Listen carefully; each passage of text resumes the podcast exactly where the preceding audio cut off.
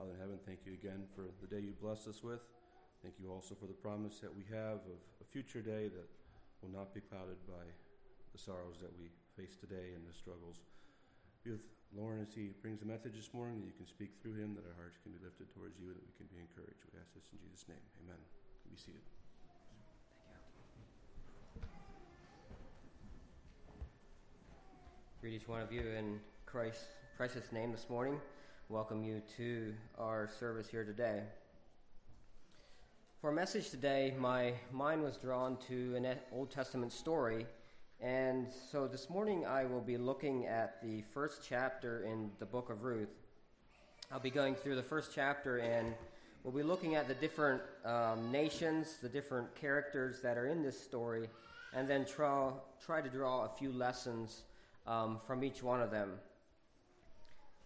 Just a little introduction to the setting that we have here today.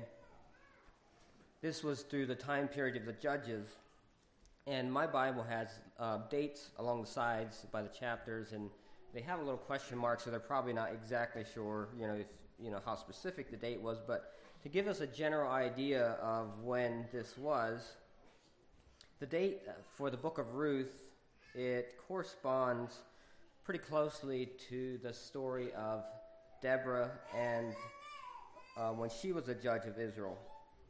So this time frame of the book of Ruth is over the time of Deborah and Barak. And that's a quite interesting story if you look into that. If you look at Judges chapter 4, verse 5, it says, And Deborah, a prophetess, the wife of Lapidoth, she judged Israel at that time, and she dwelt under the palm tree of Deborah between Ramah and Bethel in Mount Ephraim, and the children of Israel came unto her for judgment. So here there was the lady Deborah that was judging the nation of Israel at this time. People came to her for advice and judgment.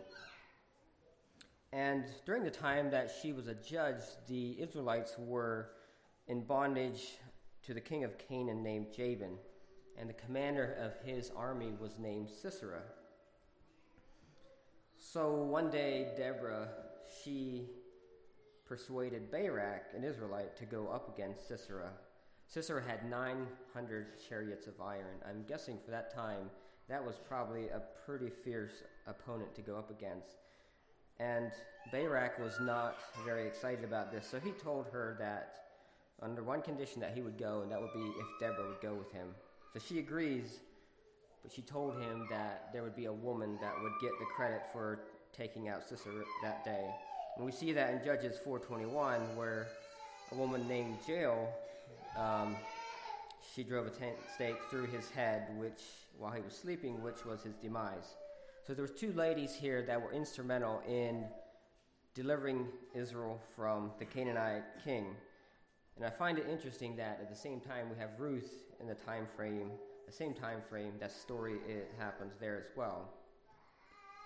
Um, other judges at the time would have been Ehud. Um, he was previous to uh, Deborah, and he would have delivered them from Moab, which is where their story takes place today. And also Gideon would have been after the book of, or sorry, after the deliverance of Deborah um, which is in Judges 6. So that was all that those judges were the time frame and where we find ourselves in the book of Ruth today. God had brought the Israelites to this land, which was rich and full of resources, and yet we find them in a famine today. So we want to look at what we can learn from this story. I'll be reading Ruth chapter 1 at this time. Now it came to pass in the days when the judges ruled that there was a famine in the land, and a certain man of Bethlehem, Judah, went to sojourn in the country of Moab, he and his wife and his two sons. And the name of the man was Elimelech, and the name of his wife was Naomi, and the name of his two sons Mahlon and Chilion, Ephrathites of Bethlehem, Judah, and they came into the country of Moab and continued there. And Elimelech, Naomi's husband, died, and she was left and her two sons. And they took them wives of the women of Moab. The name of one was Orpha, and the name of the other Ruth, and they dwelled there about ten years.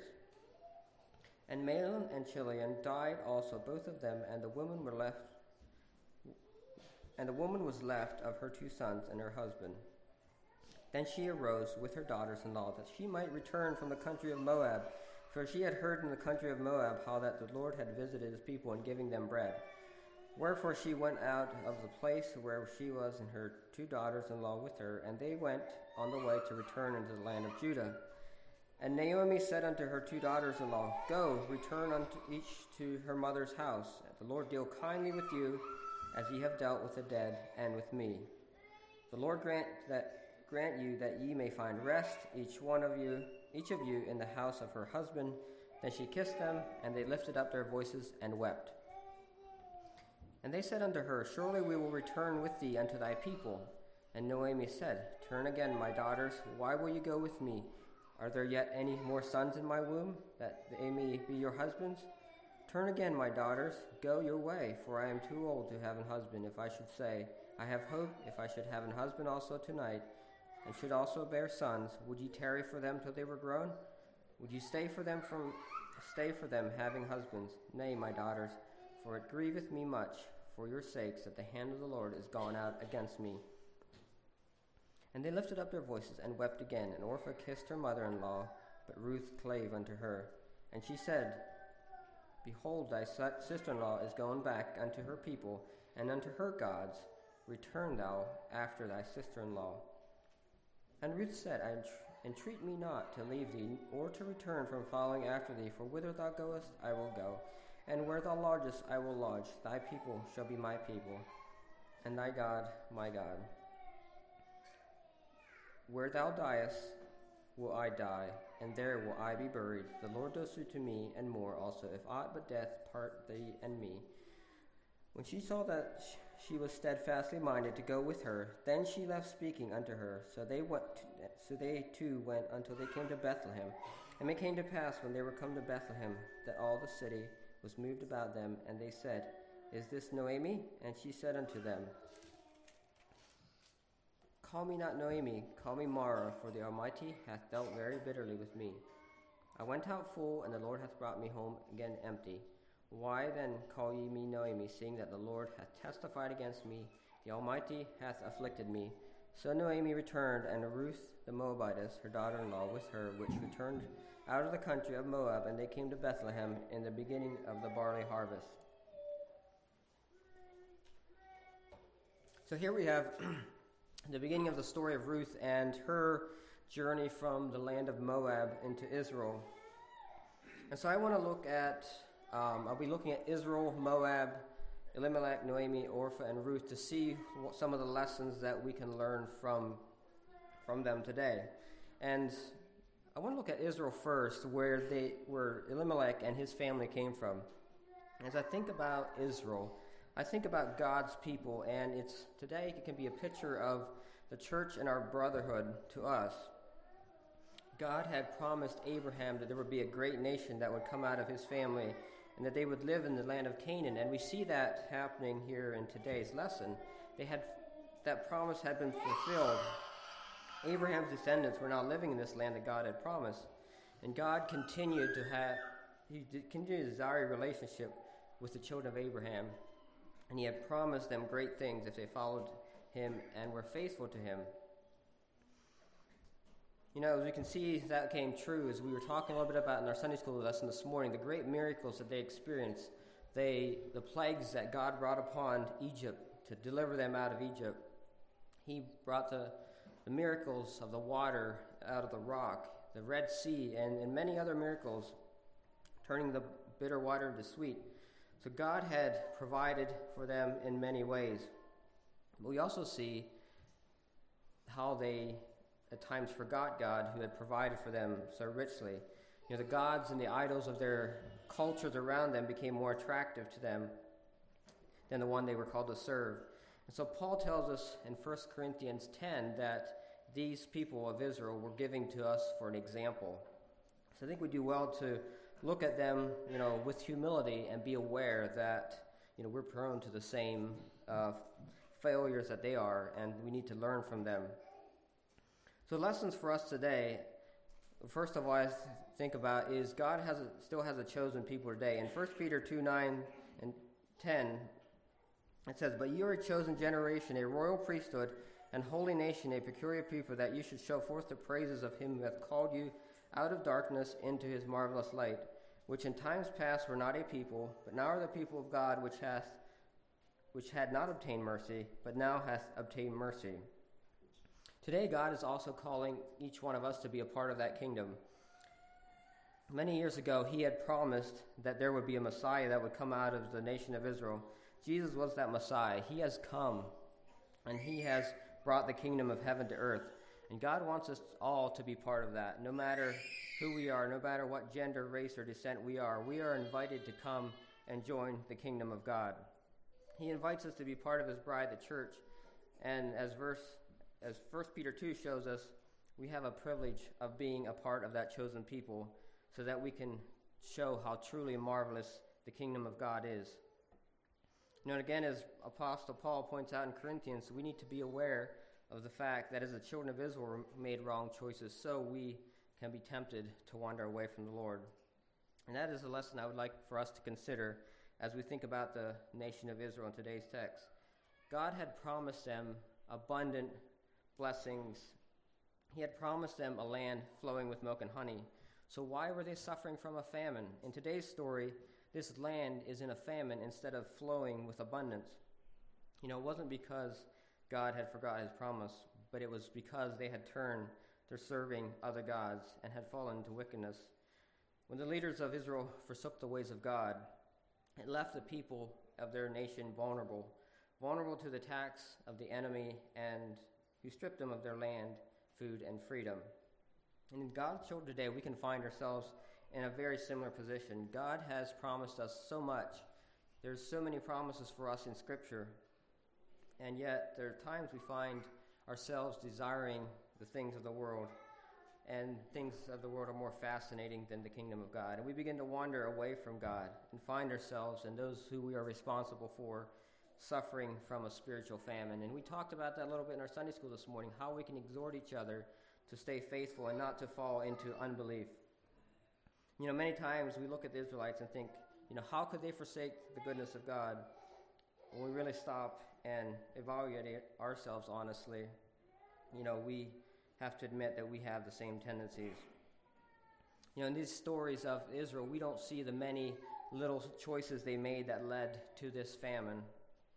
You know, we just see them going from blessing to failure. But for us today, it is one step at a time that can lead us closer or further away from God. It's many small choices made day after day that lead to our destination, not just one big choice. So let's be alert and be aware and in tune with our Lord so that we may show the world the glory of God's kingdom. Next, I want to look at the country of Moab and two lessons we can learn from Moab. Moab was a country um, because of the choice that Lot had made probably about 600 years prior to this story today. You know, back in Genesis, Abraham gave Lot the choice of land when they divided because their flocks were getting too large. And Lot chose to go toward the land that looked better. He chose the best for himself, and he became immersed in the culture of the land that he was living in. He chose to focus on comfort and building wealth instead of what was good for his own life and for his family. And like Elimelech in today's story, um, when he chose to focus on that and chose to focus on earthly things, he ended up losing it all. You know, Moab's roots are built in immorality. Lot offered his daughters to the men when the angels came to visit him so that they would not go after the angels God had sent. And that, you know, is, is a tragedy. And instead of coming out of this life as a wealthy man, he finds himself living in a cave out of, out of fear, and he becomes so drunk two days in a row that he is not even aware of the incestuous relationship with his two daughters. And Moab is the son of the oldest daughter from that relationship. And Moab and Ammon, which was the second son, um, were a thorn in Israel's side for many hundreds of years afterward. So I think the story of Lot and of Moab is a warning to us. You know, when we set out to focus our lives on gaining wealth, reputation, and prestige, it does not bring us to a good place. God spared Lot's life and his daughters when they when Sodom was destroyed, but it set out a pattern of immorality through the nation of Moab. Now, I would like to think of Moab as what remains of the devil, devil's kingdom. You know, God, or Jesus came to earth, and he was victorious over death, sin, and the devil. But there's still our human nature that still wants to go after what our flesh desired. Moab was what was left over of Sodom. You know, Jesus came to establish his kingdom, as it says in Matthew 4. Jesus defeated Satan, but there's still that tendency in us. And we can also learn the second lesson we can learn from Moab is that sin will not always be presented to us in a bold, straightforward way. When the children of Israel were on their way to the Canaan land, they went by the land of Moab. As they were camped there, Balak of Moab, he saw the Israelites and he had seen what they had done to all the Canaanites in the land. And so he was scared of these people. And his first strategy to try to, to get rid of them was he tried to get Balaam to come and curse them. You know, Balak, he was very well aware of the strength that the Israelites had. He knew that he could not defeat them on his own. But as he asked Balaam to come do this, Balaam could not curse the Israelites. God would not allow it. And it's quite a long story that we don't have time to go through today, but there was multiple times that he asked Balaam to go up on a mountain to curse the Israelites, and Balaam just could not do it. God would not allow him to. And he finally came to the last place where the children of Israel were, and instead of a curse upon them, he pronounced a blessing on them, and he blessed them three times. I just want to read a little bit from Numbers 24 to give you a picture of what he said about the Israelites. I'm just going to read a few verses here in Numbers 24, verses 5 through 9. It says, How goodly are thy tents, O Jacob, and thy tabernacles, O Israel. As the valleys are they spread forth, as the garden by the river's side, as the street, as the trees of lign aloes which the Lord hath planted, and as the cedar trees beside the, waters. He shall pour the waters out of his buckets, and his seed shall be in many waters, and his king shall be higher than Agag, and his kingdom shall be exalted. God brought him forth out of Egypt. He hath, as it were, the strength of a unicorn. He shall eat up the nations, his enemies, and shall break their bones, and pierce them through with his arrows. He couched, he lay down as a lion, and as a great lion, who shall stir him up? Blessed is he that blesseth thee, and cursed is he that curseth thee. So here we see Balaam pronouncing a very um, great blessing on the children of Israel. And obviously, the, the children of Israel were in tune with God at this time and it had a great testimony. God had a great vision in mind for these people. This obviously infuriated Balak, and the two men went their separate ways. But because of Israel's faithfulness to God at this point, the power of evil had no effect on them. And most likely, they weren't even aware of what was going on behind the scenes. And I think that's a lesson for us. You know, as we faithfully live for the Lord, you know, He will be there to protect us. And many times we will not even be aware of the protection that is happening behind the scenes. But sadly, the story doesn't end there. Instead of a curse stopping the children of Israel, the Moabites killed them with friendship. They gave them food and wine and friendship. And in Numbers chapter 25, the men of Israel were enticed away by the women of Moab, and this ended in morality and in the worship of the gods of Moab. The men of Israel chose their own demise when they became comfortable and let down their guards and were led away from, the, from God. And there were 24,000 people died through this experience. And this is quite a contrast to what we read in just the few verses prior. And that brings 1 Peter 5 8 to mind, where it says, Be sober, be vigilant, because your adversary the devil is a roaring lion, walketh about seeking whom he may devour. Know, we as humans are just as prone to fall as the people in the account of Israel here. As Peter reminds us, we need to be thinking about this and not get careless and in our walk with God. And I think that was a point that we, you know, talked about a little bit there in our Sunday school lesson the morning to exhort each other for our brethren to come alongside of us and help us as we walk with God. So moving on to Elimelech. and the man, the father in this story, his name was Elimelech. And who was he? He was from the tribe of Judah and lived in Bethlehem. And he was Ephrathite, which is thought to have been an ancient royal line, you know, leading to some for some to believe that he was probably quite a wealthy man. And if we look as as Noemi came back to Bethlehem, Boaz, which was their kinsman, was also a very wealthy man. So it, it, it would seem that they had probably were wealthy people as they lived, lived in Bethlehem.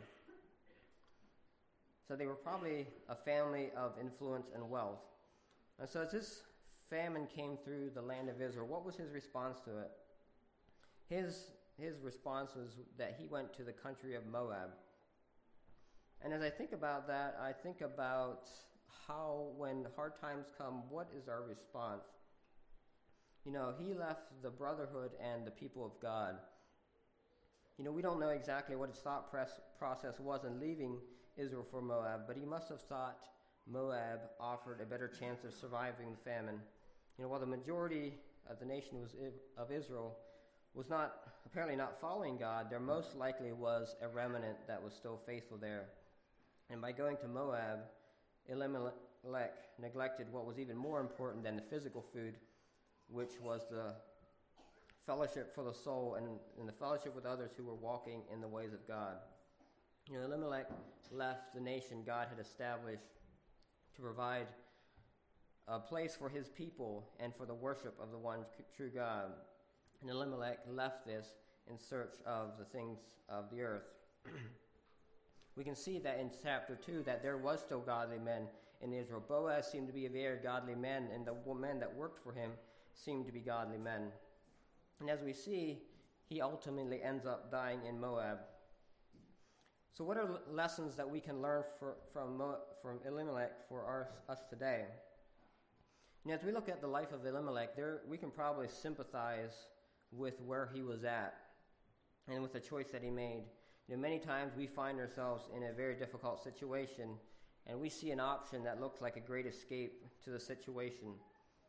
Those situations come to each one of us in many different shapes and forms, but we make a choice out of desperation and we leave the situation in hopes of a better time and an easy way out. And then, like Elimelech, we end up just suffering even more. Not only did he die, but also his two sons died. His wife was the only one who survived their journey to Moab. You know, as we relate, think about this and relate to the story, you know, we don't know if it was right or wrong for him to move to Moab. You know, that's between him and God. But we need to remember that leaving the brotherhood, leaving the people of God, and walking alone will most likely not bring life and healing to our lives. As we consider a coal being removed from a fire quickly dies out, so we, removing ourselves from the fellowship of God's people, will have a hard time making light in a dark world. Most times when we will experience spiritual death, if we walk alone without the aid and support of a fellow believers. There's safety and support when we as believers fellowship together. We can encourage, we can challenge, and walk alongside each other as we go through these difficult times. And the Bible uses the analogy of the body um, to demonstrate this in the New Testament. You know, God has gifted each one of us with different strengths so that together we might build up the kingdom of God, build up His church to bring glory and honor to our Creator. Moving on to um, Noemi. She was the wife of Elimelech. And as we try to imagine life from her perspective, she endured some very big disappointments in her life. You know, having married Elimelech, she probably experienced and enjoyed being well provided for at one point in Israel. Be, being married into a noble lineage, she probably had status in her hometown of Bethlehem. Then the famine hit, and food becomes scarce, and with no crops, prosperity probably died out pretty quickly. They moved to Moab, which is approximately 60 miles away, which doesn't sound far in today's terms, but in those days was quite a distance. So it's not like you go back home for a visit whenever you want to. You know, even in good circumstances, moving to a new community can be difficult adjustment. But after all the disappointing events that she experienced, Now she was left a widow living in a foreign land. And being a widow in those times was a very difficult and dire situation to, to be in. Then her two sons married Moabite girls from her community. Verse, verse 1 said that they went to sojourn there, which could give the idea that they were going there for a temporary stay. But now they're settling in, and it looks like it's going to be a long stay. Then sadly, her two sons pass away as well. So after 10 years, Noemi is not only a widow, but also without any children to provide for her, and most likely beyond the age of having any more children to provide for her. So not only does she have the grief of losing her husband, she also doesn't have a way to provide for herself anymore. And so at this point, she decides it's time to return back to Bethlehem. She makes a wise choice to return to God's people. Now, she returns and meets the people of hometown. She is so distraught by all that happens that she doesn't even want to be called Noemi, which I think, um, if I um, saw correctly, means pleasantness. But instead, she wanted to be called Mara because she said, The Lord had, has dealt bitterly with me. You know, as I thought about Noemi's response, I was, you know, I, I was thinking about, like, was that, was she saying that out of bitterness? Was she saying that out of you know, God is teaching me a lesson. I came to the conclusion I, there's really no way I know without being there and, and, and asking her. But one thing that I find um, very encouraging about Noemi is even though her life didn't turn out, I'm sure, like she wanted, she, she lost her husband, she lost her two sons, she was in a foreign land. There was severe disappointments. But there was something in her life that motivated these young women. They were loyal to her, they loved her, and I'm, I'm guessing if she was a bitter woman, she would not have uh, inspired this in her. So as I was looking at Noemi, I was really challenged to not allow the hardships, the disappointments, the sorrows of life to turn me into an angry, bitter person, but let the grace of God help me become the type of person that encourages the young people like Noemi did in her story. We'll look at Orpha briefly. As Noemi started her journey back to Bethlehem, her two daughters in law started out in the journey with her. And as I said, Noemi must have been a very kind and caring mother in law that Orpha and Ruth wanted to go back to Israel with her. They seemed so devoted to her. There seemed to be mutual love and respect for each other, and Noemi commends them for their kindness to her and to her sons. But as they were on the road to Bethlehem, she gets real with them and tells them to go back to Moab, you know, so that they can go back to Moab, go back to their country, and go back and find a new life in their home country. She tells them she's not going to be able to provide for them. And she probably is well aware of what would happen at, to a Moabite widow in Israel. And we see that becoming a factor later when Ruth went to Boaz, and the other kinsman refuses to marry her because of her um, connection to Moab. So she says there's really no good reason for those two to continue back. It was a logical choice for them to make. So after many tears, Orpha chooses to return. You know, the re- relationship between these three is a testimony of the lo- love Noemi must have shown to her daughters. And she's quite an example for us to consider as we think about our family relationships. But as we think of Orpah, we're also saddened by the opportunity she missed. You know, she had the opportunity to join the people of God, to get to know the true God of the creator of the world.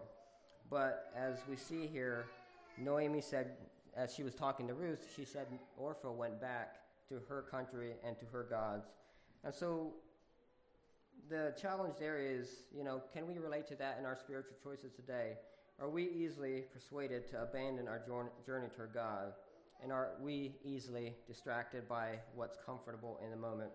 Just a challenge for us to think about today. Now, coming to the main character of the story here, and looking at Ruth to see what lessons here for us. You know, as we look at verses 16 through 18, these are probably the most popular verses out of this book. Ruth said, Entreat me not to leave thee, or to return from following after thee. For whither thou goest, I will go, and where thou lodgest, I will lodge. Thy people shall be my people, and thy God my God. Where thou diest, will I die, and there will I be buried. The Lord do so to me, and more also, if I, if aught but death do, but but death do part thee and me. Those verses are ones we still quote often today. It's um, a challenging commitment that she made there to Noemi.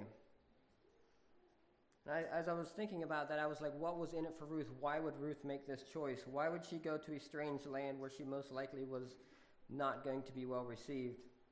It was challenging to see her devotion to Noemi and the love that she had for her. You know, but Ruth was willing to go ahead with this despite the stigma that she would face. You know, as we read through this story, you know, we can see very quickly the wisdom of her choice. But as she stood at the crossroads with Naomi today, I don't think she had any idea of the impact that her choice had that day. You know, her her wisdom in making this choice um, affected people in a positive way for many years to come. And so the challenge that I, that I had as I was as studying this is to see Ruth forsaking all. And that's the thing that I think that challenged me the most as I studied the life of Ruth. Her willingness to let everything behind and commit herself to Noemi. You know, she accepted wholeheartedly the things that Noemi um, stood for. Even her God. She even accepted Noemi's God. And the challenge for us is found for us today is found in Matthew 10 and in Luke 14, where Jesus also challenges us to that, calls us to that today. And I'm just going to read those two passages quickly. I'm going to read first, I'll read Matthew 10, verses 37 through 39. It says, He that loveth father or mother more than me is not worthy of me, and he that loveth son or daughter more than me is not worthy of me. And he that taketh not his cross and followeth after me is not worthy of me. He that findeth his life shall lose it, and he that loseth his life for my sake shall find it. And also in Luke 14 26 to 27, he has similar words for us. If any man come to me and hate not his father and mother, and wife, and children, and brethren, and sisters, yea, and his own life also, he cannot be my disciple. And whosoever doth not bear his cross and come after me cannot be my disciple.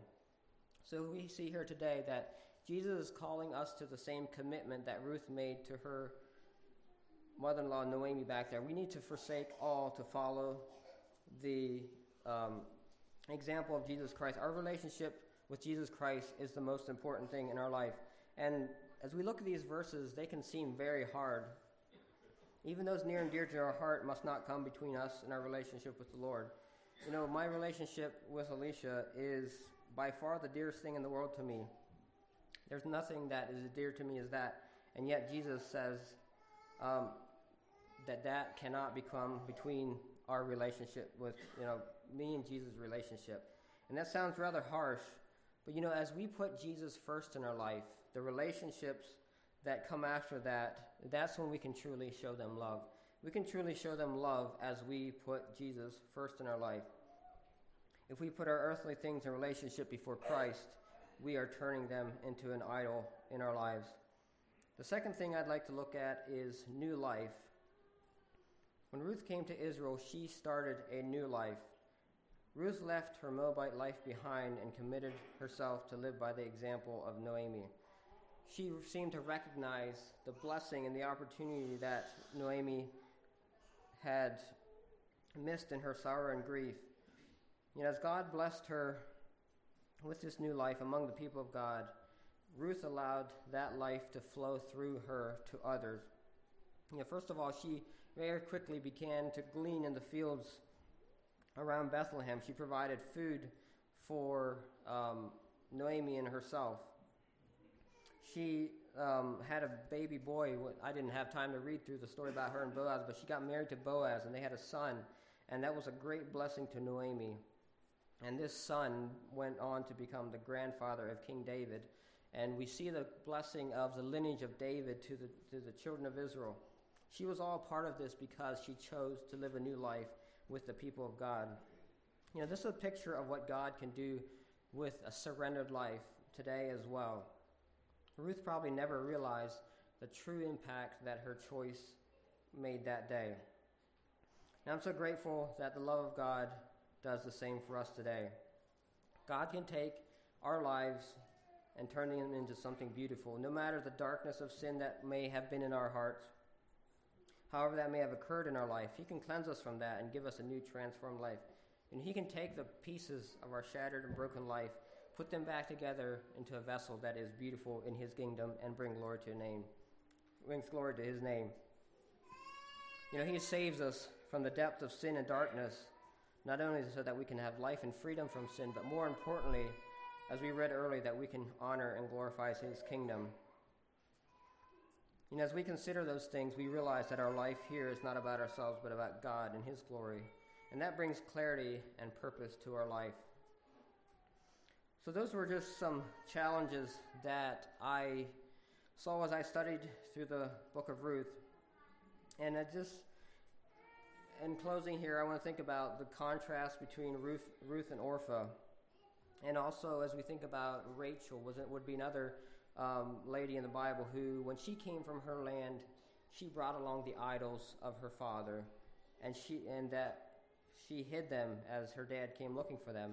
And we see the result in the life that she lived, the strife between her and her sister, and then between their children. And also, as we think about Orpah, she went back. You know, that was the comfortable and easy thing to do in the moment. But in the long run, she missed out on the opportunity to know Almighty God.